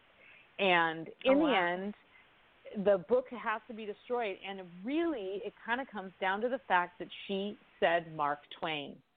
If she had said on, on in the subtitle, if she had said Samuel Clemens, if she had said um, because Mark Twain was copyrighted, so it actually became a copyright issue more than even a did she actually channel his ghost. They weren't concerned with proving whether or not the actual experience had happened. It was the fact that she didn't have the right to publish under the name Mark Twain. That's Oh, kind of how the whole thing got ended up in the Supreme Court and got and got thrown out of court. And if you if you look and you dig deep enough in the you know way back machine of the internet, you'll find the occasional mention of an a trial that involved the Ouija board that went all the way to the Supreme Court in like 1916, and that's the trial. It's this trial of like um, uh, whoever his publisher was, one of the big publishing houses, versus Emily Grant Hutchings. And she's saying, but I channeled this. This is not, you know, this is original work. And they're saying that's not the issue. You can't publish under Mark Twain. So Did she publish today under her own name? do- well, so I mean, it's- did it says it's by Emily Grant Hutchings. The the book actually Okay. it doesn't say it's by Mark Twain, but in the title it says Jap Herron, a novel um, by Mark Twain via Ouija or something like that in the original uh, in the original book. So Mhm. now today what we would do is we would just take that down, take out his name, change a few things in the book and then put it back out Yeah. there, right? But at Right. that point I think it was completely defeated and to my knowledge she never wrote another novel. Uh, she was sort of an amateur, but there's more to the story. And I got into it a little bit, but personally, I think this could be an entire, you know, you could dedicate an entire book, an entire research project, because there's actual evidence that there was correspondence between Mark Twain and Emily Grant Hutchings, and they may have even met in San Francisco during sort of the World's Fair time um, when he was uh, going about, and it was common for people to, you know, go to these sort of literary um, visits or take classes or lectures or whatever. And there are some letters where she, so one person had written an article about this years ago saying that she wrote to him and he sort of was jilted her and was just kind of like, find your own voice.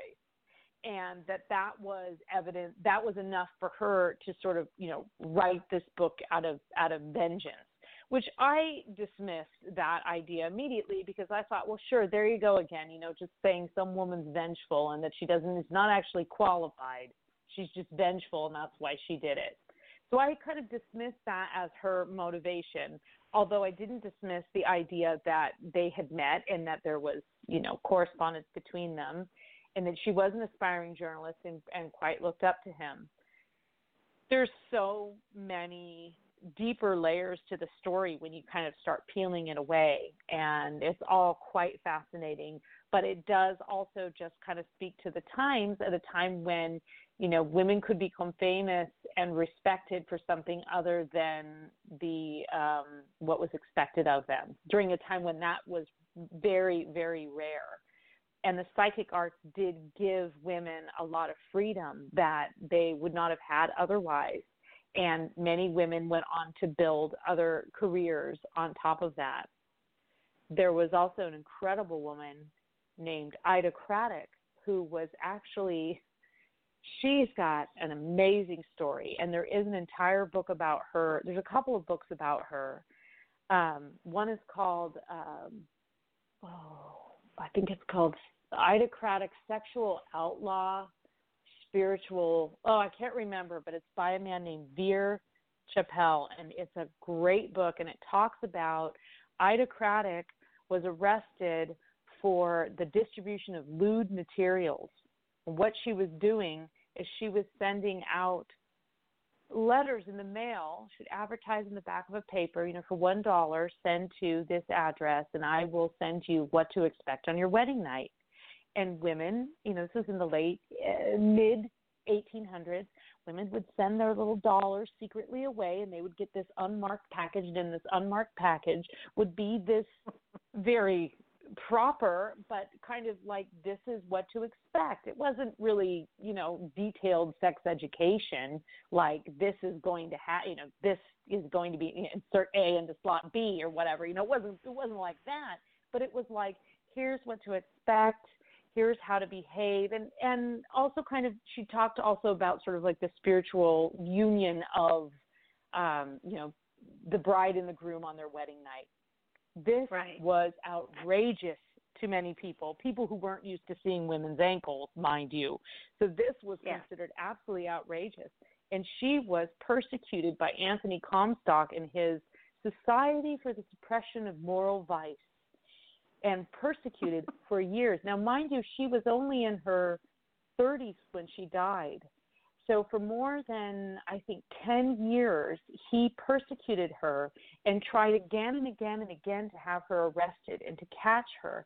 And eventually, he was able to um, have her arrested for the distribution of lewd materials, and her uh, sentence was to be institutionalized. Now, he was a very wealthy man with a lot of money, and he just mm-hmm. had it out for her she instead of going to a life um, in a institution took her own life and she left two letters one to her mother saying why she had done it and that she loved her mother and what a good mother she had been and the other letter was to Anthony Comstock.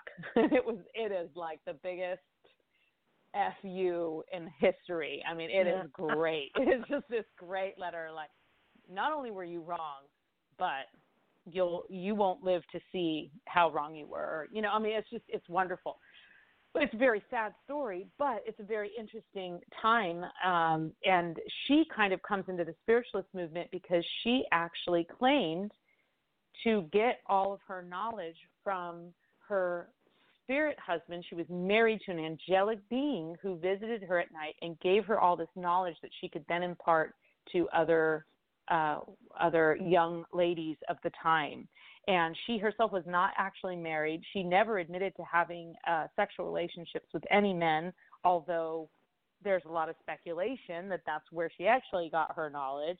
But she was so um, detailed in her descriptions of the angelic order of beings and the knowledge that he gave her, not just about um, the marriage bed, but about other greater spiritual things, that Aleister Crowley made her an honorary member. He was so impressed with what she wrote. He, he, he reviewed some of her writings in his Equinox publication, and then he actually made her an honorary member of the OTO, a fairly high, I forget what her ranking was, because he was so impressed with her knowledge that he he knew she had to have gotten that from a legitimate source. So she did wow. have some, and, and today is is known more for that than for her um, early sex education. But it's all intertwined, and um, I highly recommend that book by Vere Chappell. He really uh, illustrates the times and what what she went through. And I touch on her a little bit in my paranormal parlor book, but I worked with Vere on that book a bit, and so I I got um, very inspired by that story and had to include it in with this collection of these other women who were very instrumental in the spiritualist movement. Yeah, it's a movement that is still moving. And it's uh, still moving, yeah. Good point. yeah, it, it hasn't stopped moving yet, but uh it, it it's come a long way. I the one other person, woman that that you know that that has a story connected to her is the widow of the Winchester fortune and and her building her house of um so long oh, as yeah. she kept building the the everything in thirteens. Yes.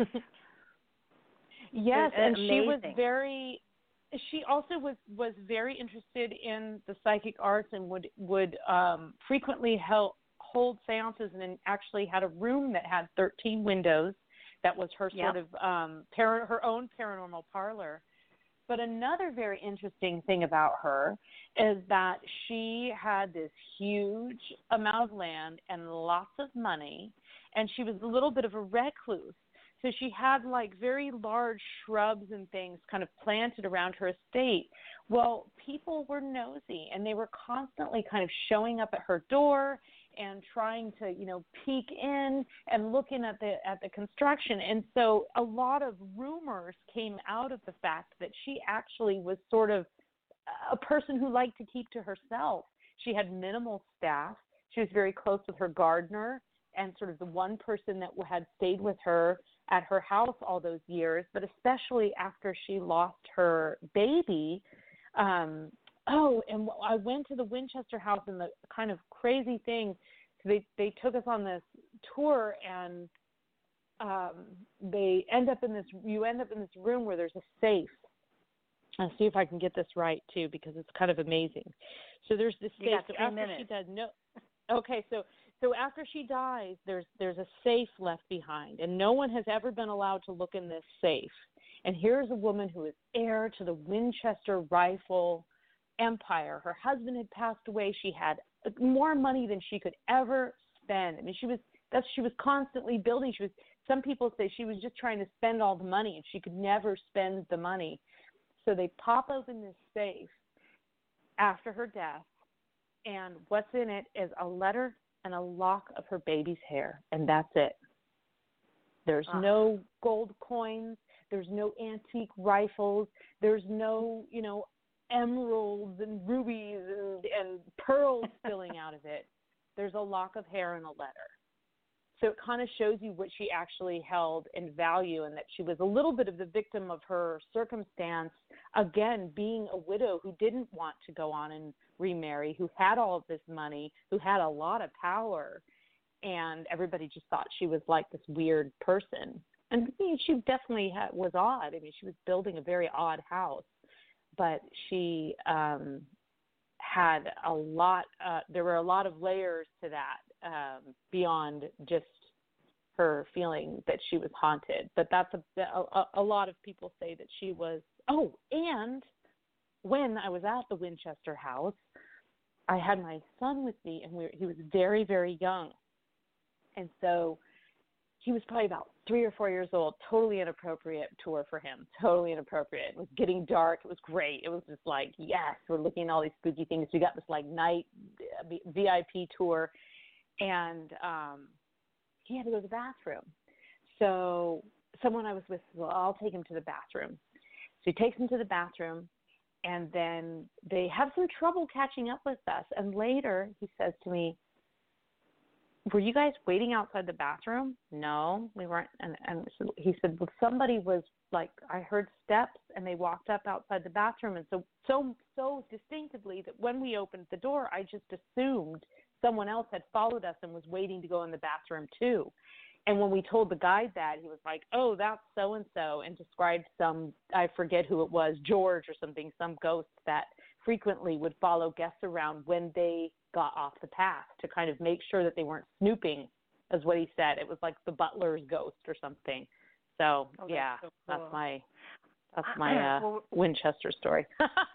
we we're we're down to about a minute, so if you want to give people your website and stuff like that so they can find you, I think this is a good time to do that. Okay. Okay. So it's varlaventura.net. Um, my name dot couple of V's there. Um, also, mm-hmm. same name. You'll find me on Facebook and Twitter and all of those all of those things. And all of my books, I have links to them on my website. You can find them anywhere books are sold. They're all in print. Um, and yeah, I that's about all I I got right now. I'm working on another book. It probably won't be ready for quite some time. Uh, I'll drop some hints on the on the internet about it as as it shapes wow. up. I highly recommend and, the the ones that you had out there because they're absolutely fabulous. Well, that's high praise indeed coming from you, Barbara, and I really, really appreciate that um, you took the time to read them, and I really appreciate you having me on again. It's been a delight. Oh well, was was was a pleasure for me as well. And I'll have to get you back on, and we'll have to go into some more of some more of the uh, different stories we didn't hit tonight. But for now, we have to Let's say good night. And show. sounds good. You're on. All right. Thanks All again, right. and good night now.